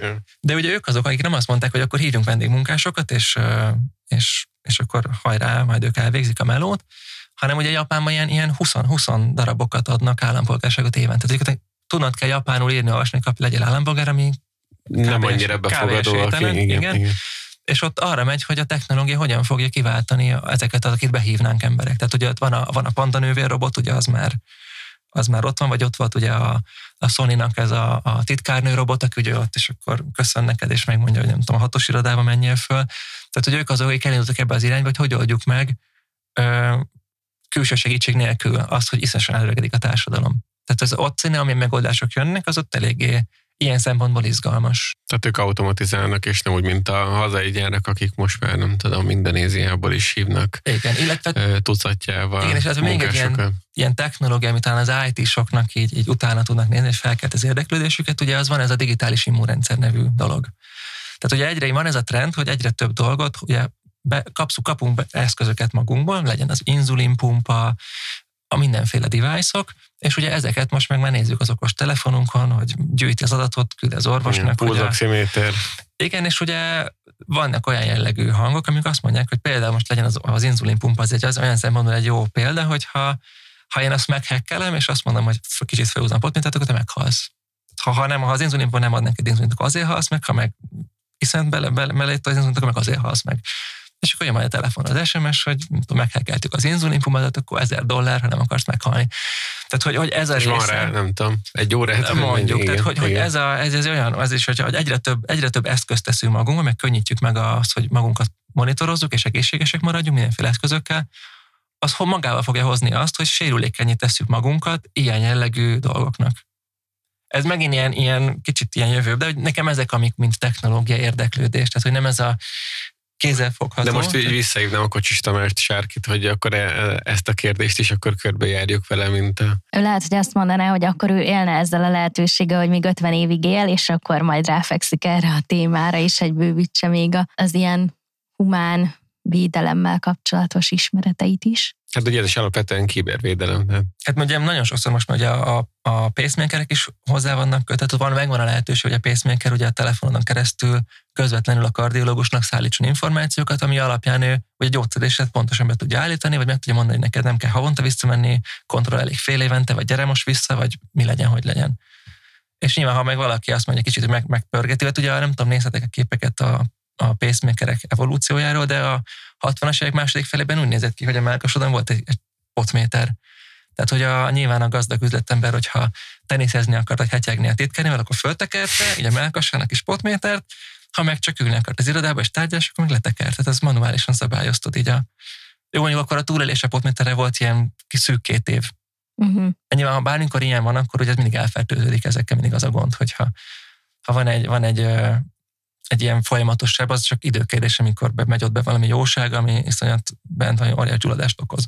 És mi az, amit nem tud kiváltani egy technológia, hanem egy ilyen humán aspektus, egy emberi tulajdonság mondjuk, vagy egy soft skill, ami számodra fontos, hogy meglegyen az emberekben, vagy te törekedsz rá, hogy, hogy benned ez, ez felelhető legyen. Erre egy hosszabb és kicsit ilyen ez a mental shotgun, amit ugye szoktak mondani, hogy kapsz egy kérdést, és így nem arra válaszolsz, hanem valami közel van hozzá, de igazából más, tehát most élnék ezzel a fajta. De ugye van az, amikor azt hiszem, hogy soha a büdös életben nem fogunk megérkezni oda, ami ténylegesen a válasz a kérdésre, de egy nagyon-nagyon szerteágazó, hosszú, öt perces bővített mondat után végül is eljutunk oda, akkor most ilyet fogsz alkalmazni, vagy egyébként KD, teljesen, KD teljesen másra tereled a témát? Igen, tehát ezt gondolom már, a, ugye készültem, elolvastam a kérdéseket, ez azért már az a vezetőként milyen, milyen dolog az, ami, ami nekem fontos, mondjuk ez is, ez is kapcsolódhat. Nem feltétlenül vezetőként. Mert tehát nekem alapvetően ugye tehát az egyetem mellett nekem a nővérem az bölcsész, és én nagyon sokat, nagyon érdekelt igazából a 20 éves korom elején, így a vallás. Én nem vagyok vallásos, viszont nagyon érdekelt, hogy miért van az, hogy az nagyon-nagyon sok ember ezt nagyon komolyan veszi, csinálja, ez, ez szerint szervez az életét. És akkor nagyon sokat így olvastam erre, vagy próbáltam magamat így képbehozni, és ugye nyilván arra jutottam, hogy nekem kell kitalálni, hogy akkor hogy legyen ugye itt. Tehát, hogy kvázi a felvilágosodás kirántotta alólam a talajt, kutya fáját, hogy ugye nincs már örök élet meg egy nap az én fejemben, hanem itt vagyunk valameddig, aztán nem lesz, és hogy mit csinálunk ez alatt az idő alatt. És akkor ugye nagyon sok embernek az van, hogy akkor legyünk boldogok, ha már, ha már csak ennyi időnk van, és nincsen örök élet, akkor, és akkor igazából ennek, hogy mi az, hogy, hogy boldogság. Tehát, hogy hogyan érjük el ennek a, ennek a biokémiai háttere, milyen jutalmazó rendszerei vannak a, az embernek, ezek miért alakultak ki, ugye, ö, miért maradt fenn? Tehát ugye evolúciós szempontból, ha egy tulajdonság nem szükséges, a túlélés azok az el fog, el ki fog halni, mert az ugye egy plusz, plusz erőforrás, és arra nem, az nem éri meg kifejleszteni. De mégis, vagy az állat, és ez nem csak az ember, hanem az állat, hogy jövünk, maradt négy utalmazó rendszerünk, ugye, ami az állatvilágban is mindenhol megvan. Hogy az ember hogyan, mitől érzi magát, ugye, elégedetnek, boldognak. Ugye most már nem is azt szoktuk mondani, hogy, hogy az ember a boldogságot keresi, az ember ugye az elégedettséget keresi, az az élmény, ez a, ez a flow élmény, hogy amikor ugye olyan, olyan tevékenységet végzek, ami, amit e, sikeresen elvégzek, ugyanakkor a teljes kompetenciám kell hozzá. Ugye, ha nem elég, nem kell hozzá a teljes kompetenciámat használni, akkor ugye uncsivá válik, ha meg nem tudom, nem lesz sikeres, akkor befutszálódok, és akkor azért nem csinálom. És hogy ezeket hogyan ér, hogyan lehet ezeket összerakni. És ehhez kapcsolódik, ugye szoktam egy ilyen, ez talán egy a, a szakmai, mert a, per a személyesnek az összemixelés, ugye szoktam tartani ilyen hát felvilágosító, vagy ártalomcsökkentőnek hívhatnak előadást, különböző ilyen, hogy az ember és a pszichoaktív szerek. Ugye nem volt még olyan társadalom és olyan a Földön, akármelyik korban, akármelyik területen nézzük, ahol ne lehet volna igény arra, hogy most ne úgy érezzük magunkat, ahogy, hanem kicsit másképp legyen az alkoholos befolyásoltság, vagy bármilyen tudatmódosító. De, de hogy ez nem feltétlenül szerhasználattól függ. Tehát, hogy pont az a lényeg, hogy vannak extázis technikák, tehát most mondjuk egy, egy szerzetes, a sámán, a, uh-huh. a, mhm. a meditáló guru, ezek mind tudatmódosítanak, csak ők mondjuk nem szer nélkül, hanem ők mondjuk a, a légzésükön keresztül módosítják a biokémiájukat. Mert tulajdonképpen az, az történik. És azt mondtad, hogy négy fajta jutalmazó rendszer van, hogy itt mikre gondolta? Ugye a négy rendszered van, az, a, leg, a leg, akit mindenkinek a legobvious, az endorfin rendszer. Tehát ugye az a, az a rendszer, amitől az, annak azért, hogy most megtalálom az evolúciós rész, ugye kerget a farkas, és akkor szaladni kell előle. Nyilván, hogyha rohanunk, ugye bárki kipróbálja, elkezd rohanni egy busz után, vagy valami után, vagy a kocsiáig, tíz másodperc után égnek az izmaid, szúr a tüdőd, minden bajod van, meg akarsz állni nyilván kell egy rendszer, ami azt mondja, hogy ne állj meg, szaladj tovább, jó lesz az. Uh-huh. Erről szól az endorfin rendszer, hogy, hogy ezt csináljad. Maratonfutók. Igen, van, a, van ugye a dopaminerg rendszer, ugye ezt ez is a boldogság keresőnek egy erős kulcsa, például a, ugye az összes nagyon sok szer az ezt kapcsolja be, például olyan kokain, meg az összes stimuláns, az ezeket ezt indukálja. Ez alapvetően mondjuk az a, ennek az olyan evolúciós része, hogy talál, mész, mint ősember, látsz egy almafát, fölmászol, leszed az almát, tökre örülsz neki, hogy leszettem az almát, itt van, és ez azt, azt hogy csinálnak legközelebb is. Tehát, hogy ismételd meg ezt a, ezt a tevékenységet, erre kapsz egy, kapsz egy utalmat. Van a, a harmadik rendszer, a szerotonárg rendszered, ugye ezek egyébként a legtöbb antidepresszáns, az ezt a rendszert tekergeti.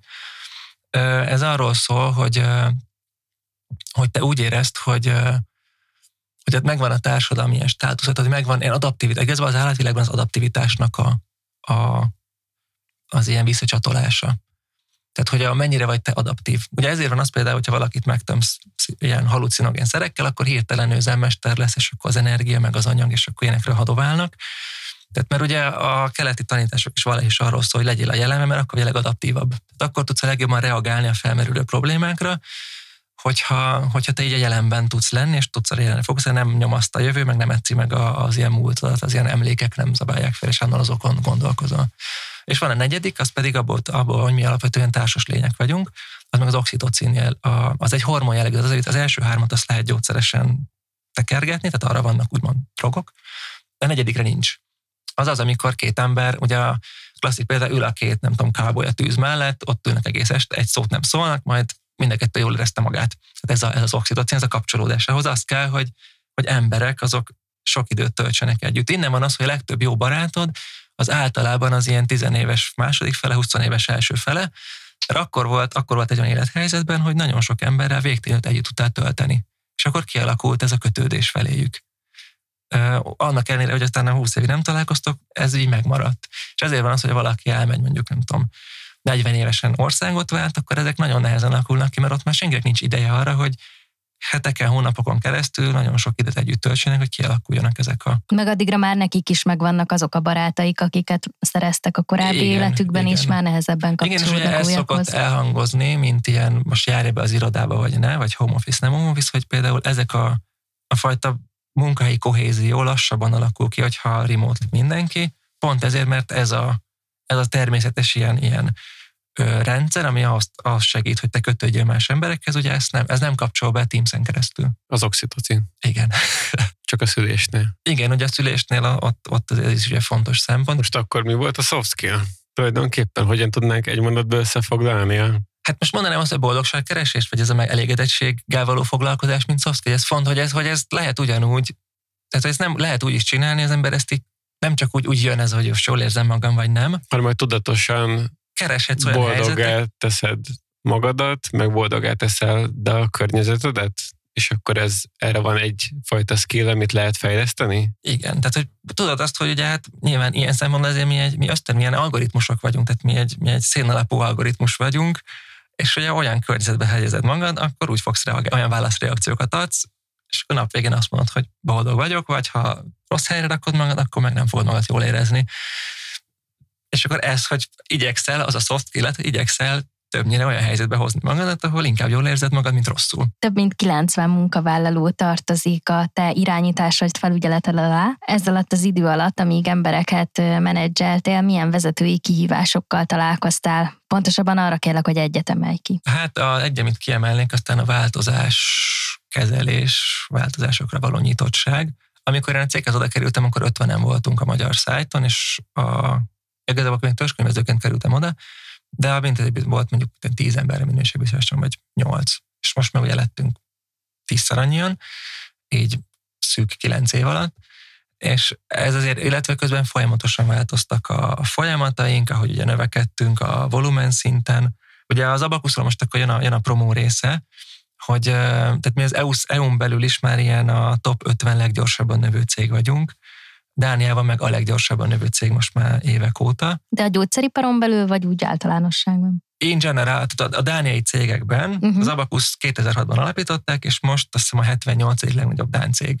A, és akkor mindig szokott lenni néha ilyen, itt ilyen céges, ú, lenyomtuk amit IKEA Dániát, vagy amit tudom, wow. Mercedes Dániát, tehát hogy nyilván azért nem a, nem a, nem a Mercket toltuk le, meg, a, meg az ilyen Legót, tehát azért nem, nem, azt, nem azokat a Dán cégeket, de hogy ez, így, ez és azért ez egy kicsit ilyen bolondok háza, amikor, tehát nálunk az nem, tehát a 2010-es évek mondjuk második felében, a, nálunk azért negy, évente akkor bővülünk egy 40-60 százalékot évről évre. Most már nyilván most már, hogy már fölmentünk ilyen, az árvételünk már ilyen 1 milliárd euró fölött van, most már csak ilyen 20-30 százalékot akarunk növekedni évről évre, de hogy ez azért máshol van, mint mondjuk egy, egy mondjuk egy nagy, egy szaturált mondjuk autóipari cég, vagy, vagy ott, ott azért más számokkal dolgoznak szerintem ilyen, amikor írják ezeket a terveket. És igazából ez a része, hogy folyamatosan ugye veszed fel az embereket, tanítod be, és, és közben pedig ugye változtatod a folyamataidat is, jönnek be új piacok, új szabályok, illetve hát most változáskezés, vicces az elmúlt szűk két évben, például az én osztályomban kilenc ember ment el szülni az is hogy olyan, hogy azok már visszajönnek, de most mikor jön vissza valaki, azt mondja, hogy én fél év után visszajövök, valaki én három év, meg hat gyerek, én vissza se jövök, valaki azt mondja, hogy én vissza jönni, de aztán kiderül, hogy ő mégse tud visszajönni, mert tehát ez, hát ez meg se tudják leginkább nem, sokan nem, mondani, szerintem hogy mindenkinek van egyfajta elképzelése erről, aztán majd igen. ahogy alakul Igen. az élet. Illetve hát a Covid is azért így, így betette a kaput olyan szempontból, hogy ott, mint vezető, nekem az érzet, hogy, hogy most mit, mit kezdjek én otthonról ezzel a 65-70 emberrel, hogy akkor nézem a fejüket Teams-en állandóan, akkor mondjuk el kellett mennem, és, és ilyen pszichológus segítséget igénybe venni, hogy az, az volt egy elég erős ilyen szorongás, izé, hogy ez így nagyon nagy baj lesz itt, hogy ez így nem fog menni. és akkor kellett, kellett egy kis segítség meg támaszt, aztán végül is így kialakult. És hogyan alakítottátok ki így a munkavégzést? Hát alapvetően... Mi az, feloldatta, hogy van ezt a szorongást benned, hogy beomlod a 60 embert egyszerre hiszen akit nem is lehet ugye látni. Igen, meg ugye integrál úgy, úgy új embereket, hogy, hogy gyakorlatilag csak Teams-en találkozott a többiekkel, igen. és Ja, az új, új belépőket, hát igen. A, a igen. új belépő, az ugye folyamat, hogy ilyen szempontból igen. a Covid az, az nem lassította le a, a növekedést. Hát főleg egy gyógyszeriparban azt gondolnám, hogy azért. Egyébként valamennyire számított olyan szempontból, hogy a gazdasági visszis hatására az emberek azokat a gyógyszereket, amiket tudod így beszedek, mert jó lesz az, mert még egészséges, azoknál egy részét elhagyták, tehát hogy érzed, de azért ez messze nem, tehát ilyen szempontból a gyógyszeripar elég aciklikus. Ott nincsenek hatalmas ilyen píkek, meg, meg tehát nincsenek hatalmas csúcsok, meg völgyek, hanem ez egy viszonylag kisimítottabb dolog, mint mondjuk egy az autó, vagy a, vagy a szórakoztató elektronika. Hát ezért még az volt az érdekes, hogy mire lejárt a Covid, egyszerűen megették az irodánkat a termelés. Tehát, hogy azzal szembesülsz, hogy eddig laktál, mondjuk volt egy 100 iroda, voltatok rá 20 véget ér a Covid két év van egy 50 négyzetméteres iroda, és vagytok rá 60-an. És akkor az van, hogy nem tudtok visszamenni. Hogy nála én konkrétan ezzel szembesültem, hogy nem, nem tudunk visszamenni, mert menet közben, Nincs rak, helyed. menet közben raktár lett az irodából. Mert nem fértek el a gyógyszerek, és akkor kellett hely, és akkor maradtunk otthon. Tehát most már úgy van, hogy a, a 60 emberemre van 10 asztalom. Beleértve saját magamat is. Tehát, hogy nem, ha akarnám, se tudnám azt mondani, hogy gyertek, akkor bejövünk. Nyilván, és ez új, új kihívás, csak hogy akkor hogy oldod meg, hogy de időnként meg azért jó, hogyha van ilyen úgymond all staff meeting, tehát hogy mindenkivel találkozol, vagy egy, egy kupacba és akkor az embereket. Sörözni. Hát igen, azt, azt, már, azt meg kell szervezni. De, azt, már az is egy azt szűrő már, szerintem, hogy hova tudsz 60 emberre menni. Azt már egy cégen kívül kell megoldanod. Mert, vagy, vagy azt mondod, hogy, hogy, hogy csak azért jöttök be, hogy egy meeting roomot lefoglalsz, a legnagyobbat, lementek, van két óra meeting, aztán mindenki megy haza. Mert hogy csak tényleg csak azért megyünk be, hogy találkozunk, és a e-mailezés, egyebezés, azt akkor újra hazamegyünk. Tehát, hogy ilyen kompromisszumokat muszáj volt kötni, de egyébként alapvetően úgy érzem, az emberek ezt nem úgy élték meg, hogy úgy de szörnyű. Tehát addig úgy, hogy ötször bejártunk egy héten, és most meg az az elvárás, hogy heti kettőt vannak benne egy bizonyos csoportnál. Nyilván akik a termelésben minőség ellenőrök, azoknak ott kell lenni. Tehát nekik, nekik hagytunk helyet, de akik, akik, akik a minőségbiztosításon, minőségirányításon dolgoznak, azokat, azokat hazaküldtük azok annyit lássák a helyet, hogy úgy ne legyenek, ne, ne, ne, azért tudják, hogy körülbelül miről harangoznak, de azok, azok többnyire otthon vannak. Megkértünk téged előzetesen, hogy válasz egy művészeti alkotást, amely lehet zene, irodalom, akár egy szakmai publicisztika, vagy könyv, festmény, vagy képzőművészeti alkotásból is bármi, amely valahogyan kötődik hozzád, és már említetted nekünk, hogy az irodalom területéről fogsz választani, és hogy nem volt könnyű dolgod. Igen, nekem az irodalom, akkor még itt is akkor tolok még egy ilyen bónuszkört a kicsekkolás felé. Nekem az onnan jött, hogy én, én gyerekkoromban elég sokat szerepjátszottam, de még ez, a, ez, a, ez az old school verzió, és én voltam mesélő.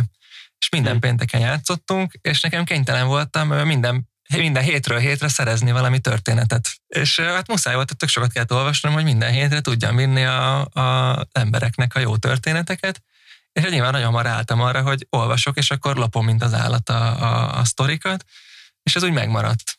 És akkor ez tök, ez tök jó volt, hogy a, hogy a trash fantasy, az ugye nyilván abból olvastam egy csomót, és az megteremtette azt, hogy az olvasás mint igény, és akkor nekem a, a könyvolvasás az így megmaradt mint szokás. Igen, kicsit én dinoszaurusz egyébként, azt kell mondjam, hogy nagyon, tehát én nem nagyon találkozok emberrel, aki így sokat olvas. Úgy, úgy nagyon nehéz találni olyat. Most de sokat olvas, mondjuk én évente olvasom mondjuk 50 könyvet, vagy 40-50 körül, hogy, hogy, ez úgy nem, nem jellemző azt talán azt mondanám. Alapvetően egyébként olvastam elég, elég szemetet fiatalkoromban, tehát most már inkább alapvetően szép irodalmat szeretek olvasni, illetve ilyen tudományos ismeretterjesztés per néha szoktam a Kína keservel olvasni a saját munkámhoz kapcsolatban, vállalatirányításos dét, meg ilyen dolgokat. De akkor arra nem vagy ennyire könnyen befogadó. Én igazából vagyok vele, hogy azt mondom, hogy tehát verseny van az ide, időmért. Mm. hogy van három könyv, ott mondjuk van a van az a, az a fajta soft skill, mondjuk a vezetős könyv, vagy ezek a fajta, hogyan lesz a jobb vezető, azt még szívesen elolvasom. De mondjuk az, hogy a, mondjuk a demand driven enterprise, mint ilyen újfajta, hogy a, mi, mi mit csináljunk a lean után, mert ugye a Lean az egy nagyon jó dolog, csak ugye az nagyon kitetté tesz téged a, a supply chain-nek. Tehát, hogy bármilyen krízis van, sehol sincs raktárkészlet, minden le van redukálva, és hogy mit csinálsz ilyen helyzetben, hogy kicsi raktárkészlet, de mégse akadjál meg, és akkor erre vannak ilyen mindenféle új, új hát mi tovább gondolták egy picit, és akkor ezeket nem, ezeket nagyon nehezen veszem rá magam, de valamennyire kell, és akkor amennyire szeretem, az meg az irodalom. És, és akkor milyen most kifejezést használtam? Milyen driven? Ez a DDMRP, ez a Demand Driven. A demand Driven. Demand okay. Driven. Uh, Tehát igény, igényvezérelt igen, most az a baj, itt van nálam az elkezdő, meg tudom mondani a címét a könyvnek, de tehát ennyire, ennyire, ennyire vagyok benne képbe. Tehát, Értem. Mint tudom, hónapja olvastam, és már címet nem tudom visszaidézni. és akkor mi az, ami így megfogott? Hát a, most három könyvet mondanék, ugye van egy, ami talán a legismertebb, ugye van a Ishiguro Kazu, ugye két vagy három éve nyerte a Nobel-díjat, neki szerintem az eltemetett órás egy nagyon-nagyon jó könyv.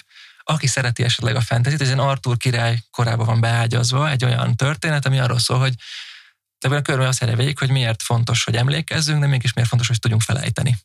Ezt a témakört járja körül. Szerintem nagyon jól meg van írva.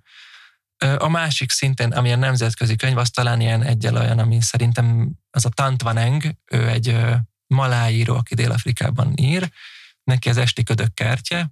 De szép címe van. Ez a könyv ez arról szól, hogy tulajdonképpen az a van benne egy layer az, hogy mit csináltak a japánok Dél-Kelet-Ázsiában a második világháborúban, van egy olyan része, hogy hogyan alakul, mi, lett, mi van Malajziában a 60-as években, tehát hogy ott hogy alakult ki a brit gyarmat utáni világ, hogy épül ki.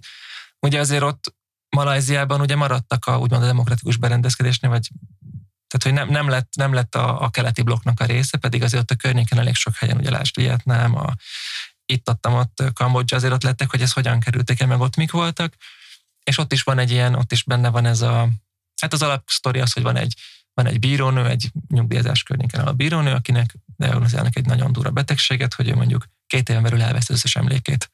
És akkor van két éve, hogy így átvegye vele, mi történt az életében. És akkor erről szól a, könyv. Azt szerintem elég. És van a harmadik, az meg egy ilyen, az meg egy ilyen kicsit ilyen, ilyen rock, rock könyv, úgymond. Itt nagyon szeretek egy magyar szerző, Csárna Szabó András, és neki az Erkó. Azért éppen egy olyan, arról szól a könyv, az meg az is egy mesekönyv tulajdonképpen, ilyen kocsmai nyelvezettel íródva, nem tudom, aki olvasta esetleg a Bödöcs Tibornak a festős könyvet, a legelsőt, az egy hasonló stíló, ugye ott arra van szó, hogy bemegy a kocsmába a Józsi, vagy nem tudom, mi volt a főszereplő, most nem tudom ezért, és akkor ugye abban a stílusban mondja el az életét, és itt is hasonló van, hogy van a... Ők jóba is vannak egyébként a két szerző. Igen, az lehet. És uh, itt arra van szó, hogy van a ciprusi törpe, Zerkó, aki élete alkonyán elmeséli, hogy vele mi történt, mert ő volt véletlenül pont az egész nyugat-római birodalom bukására, mindenhol ott volt, ahol zajlott az élet. Volt Attilának az udvari törpéje, de pont Rómában volt, amikor a vizigótok feldúlták a várost, és mindig, mindig pont, pont ott volt, ahol a történelem zajlott, és ezt kicsit ilyen kocsmázós, ilyen adomázós bevezeti. Szerintem nem nagyon vicces a könyv, ajánlom mindenkinek. És ezek mostani olvasás élményeid, és azért így csak a közelmúltba nyúltál vissza, vagy ez így elolvastad még korábban, és úgy érzed, hogy kiad az olvasás élményeidre unblock? Hát az Erko az a legutóbbi könyve a Cserna Szabónak, az nem tudom, mikor jelent meg, azt akkor olvastam. A, szerintem egyik se két évnél régebbi. A, mert szerintem az, az eltenet órás is, azóta egy könyve van a Kazónak, a Klára és a Nap, az is nagyon jó, és az technológiás technológiás könyv, az arról szól, hogy van a spoiler alert lehet, vagy, vagy inkább nem mondjuk valaki elolvassa. Hát szerintem mondjuk azt, hogy spoiler alert, aztán mondjuk. Jó, spoiler alert, hogy ott, ott azt járja körbe, hogy van anyuka, anyukának van egy kislánya, és a kislány halálos betegséggel szenved, és viszi el a, a, a festőhöz, vagy az ilyen ember, és kiderül, hogy igazából a, ez, a, ez a szobrász festőművész, ez tulajdonképpen készít egy, egy robotot, akiben majd átteszik ennek a lánynak a személyiséget, hogyha már meghal, akkor anyuka kapjon egy olyan robotot, aki pont úgy viselkedik, mint a lánya viselkedett. Kicsit Black Mirroros. Igen, és akkor az lényeg, hogy Klára az meg egy robot, aki igazából neki játszópajtás robotja. És akkor az a dolga igazából Klárának, hogy ő is egy plusz egy ilyen pattern, hogy ő megtanulja, mit csinál a kisgyerek, és aztán ő majd adja át a, annak a fejlesztendő robotnak, hogy a kislány hogy reagál. És akkor ezt járja körbe, hogy ez a személy, ebben a személy mit, mit tölt valaki, valaki. Tehát ez a személyiséged az mennyire mm. plastikus, az mennyire immanens része a szerve, a testednek, vagy az egy, azt így lehet így átrakni másba. Köszönjük a könyvajánlót. Nekünk is meghoztad a kedvünket a keleti írók, szerzőkhöz, és még arra kérlek, hogy most már kifutattunk a műsoridőnkből, de mikor volt az, amikor legutóbb kiléptél a komfortzónádból? Szerintem legutóbb mm, június 4-én, amikor voltam a Hungarian Ultra trail amikor futottam, akkor általában kilépek a, egy ultrázás során általában kilépek a komfortzónámból. Hány kilométer? Az 55 volt a, oh. a Pilisben. És akkor, mennyi szintkülönbség? Hiszem 1008. Olyankor ki szoktam lépni, de a, a, leg, a leg, amikor legjobban kilöktek a komfortzónámból, hogyha azt el lehet mondani, ez egy nagyon rövid történet, ez 14 éves koromban történt, már első gimnazista voltam, nyilván ugye mert én nem nagyon annyira a tanulás az nem volt az erősségem, viszont ugye akartam olaszból, ezért beálltam az olasz tanár által szervezett karácsonyi ilyen játék plusz ruhagyűjtő akcióban, amit az áróháznak majd viszünk. És akkor gyűjtöttük szépen, majd ment, elvittük átadni, és egy hatfős kontingens adta volna át, de csak én mentem el. És akkor ott, ott álltam. És a többiek? Egy apuka jó fej volt, az elvitte a cuccokat még egy pár nappal azelőtt, azok nem, ne, valamilyen nem jöttek meg, de included a, a, a tanárt is. És akkor ott álltam egyedül, és akkor derült ki, hogy, hogy ezek az árvák, ezek velem egyidősek, illetve számomra meglepetés volt, hogy az árváknak vannak szüleik. Tehát, hogy ugye vannak olyan árvák, akik azért vannak árvaházban, mert a szülei nem tudják őket ellátni, nem Igen. azért, mert nincsenek. És ott voltak a szülők, a gyerekek, akik belemegy. És akkor utána mondta az áruháznak a vezető, hogy akkor tartsak ünnepi beszédet. Ekkor voltál 14 éves? Hát 11 és fél és akkor tartsak egy ünnepi beszédet, ahol átadom a, a, ugye a használt játékokat, ruhákat, és akkor mondok erről egy szép kis beszédet, hogy milyen jó, milyen jó az a karácsony. Az volt életem, az, az, így, az, így, az így belém égett, ez, a, az, a, az, az, ez végtelen kínos volt. De aztán mégis... Valamit mondtál akkor ezek szerint? Hát én valamit ott handabban néztem, hogy ezek nem levetett dolgok, meg hogy ezeket szívesen adtuk. Tehát valamiről ott próbáltam valamit kikerekíteni, végtelen ciki volt az egy, az egy nagyon nagy komfortzónából ki, ki, kiesés volt, de cserébe egyébként a történet jó véget ért, mert annyira az olasznál hogy ez nagyon ciki volt, úgyhogy is ötöst kaptam fél évkor olaszból, úgyhogy jegyek alapján szerintem így a hármas az, az rám nézve lett volna hízelgő, úgyhogy tulajdonképpen ennyit meg meg is ért. És milyen érzés volt most felidézni ezt a Ja. Ezt az élményt így. Kicsit egyébként a, a, a magányosság és a magadra hagyatottságnak az érzése mm. az, ami leginkább egyébként ez hozzá kapcsolódott ehhez a, ehhez a komfortzóna kieséshez. Tehát amikor úgy Isten igazából így, így, így, így, így átvernek, és magadra maradsz. Igen. Igen, és ilyenkor nem lehetett jó. nagyon rövid idő alatt nagyon sokféle érzést tud kavarogni az emberben, ilyen egészen szélsőségesen, pár másodperc alatt is akár ilyeneket megélni, hogy magadra hagynak, hogy kétségbeesés, hogy izgalom, hogy drúg, hogy nagyon sok minden. És aztán mi az, ami ilyenkor bekapcsol, ami miatt így mégis megoldod a helyzetet, és nem e, esel kétségbe, és nem tudom, ájulsz el, kapsz pánikrohamot, hanem mégis a megoldandó feladatra koncentrálsz, mert tulajdonképpen így átforgattad. Azt, azt tudom mondani, hogy egyszer voltam egy olyan állásinterjún, ahol kaptam egy egész napos pszichotesztet, tehát reggel 8 délután 3-ig csináltuk, és, és ott az például kiderült, hogy ha nekem a torkolomat teszi a kést, akkor én nagyon durán megnő a teljesítményem. Úgyhogy a, a munkaminőségem az így marad, csak én utálom, ha torkolomon van a kés. Általában ezt nem szokták Igen. szeretni az emberek. Tehát, hogy amikor stressz helyzet van, akkor én inkább a felülteljesítő vagyok, csak én nagyon nem szeretem, igyekszem tudatosan elkerülni a stressz helyzeteket, ezért így in general inkább akkor nem a túlteljesítők táborát gyarapítom. Nagyon hosszú utat jártunk be a gyógyszerkészítés fortéjaitól egészen addig, hogy vizsgáljuk az élet értelmét, keressük a boldogságot, és még a kultúrában is egy kicsit megmártóztunk. Van-e még bármi olyan, amit szívesen megosztanál velünk itt a Komfortzóna podcast keretén belül? Hát erre a kérdésre nem készültem, hogy ha ezt is, ezt is megkapom előre, akkor biztos, mint a jó, jó gyerek, akkor valamit összeegeztettem volna. Ami most a beszélgetésből Igazából, úgy érzed, hogy kimaradt? Hát szerintem úgy, úgy mindent érintettünk. Tényleg nekem ez, ami a, a kicsit az ilyen nünükém, ez a meg ez a sötét zöldködés talán az még egy olyan téma, hogy mostanában eléggé, eléggé így, így, így figyelek erre, és akkor erre elég sok mindent... Mit értesz a sötét hát? Hát, hogy például most ugye biciklivel jöttem, hogy ez ilyen 18 km ide karikáztam, aztán majd vissza, ugyanezt, hogy itt hétfőtől csütörtökig vegán vagyok, tehát akkor nem eszem húst, és akkor pénteken cserébe hétvégén meg akkor nyugodtan lehet anyukámnál nyomatni rántott húst, orvérzésig. Kívül azokon a napokat, amikor nem eszel egyáltalán. Igen, és akkor, a, és akkor van még egy nap, amikor meg, amikor meg nem kajálok, de az, meg, az, meg, az mondjuk azt inkább ilyen egészség szempontból, mint sem. Csak egy nagyon praktikus, hogy a termőterületek 80%-án állati takarmányt termelünk, és amúgy az éle, embereknek az élelmezésében a 20% az az állati eredetű energiabevitel. Tehát, hogy ezen az arányon, ezen érdemes lenne változtatni. Itt is ez a 80-20. Szóval szerepet kap az életedben az, hogy tudatosabban étkezz, figyelj a környezetedre, csökkentsd az ökológiai lábnyomodat. Hát muszáj, mert én ugye sokat repülök.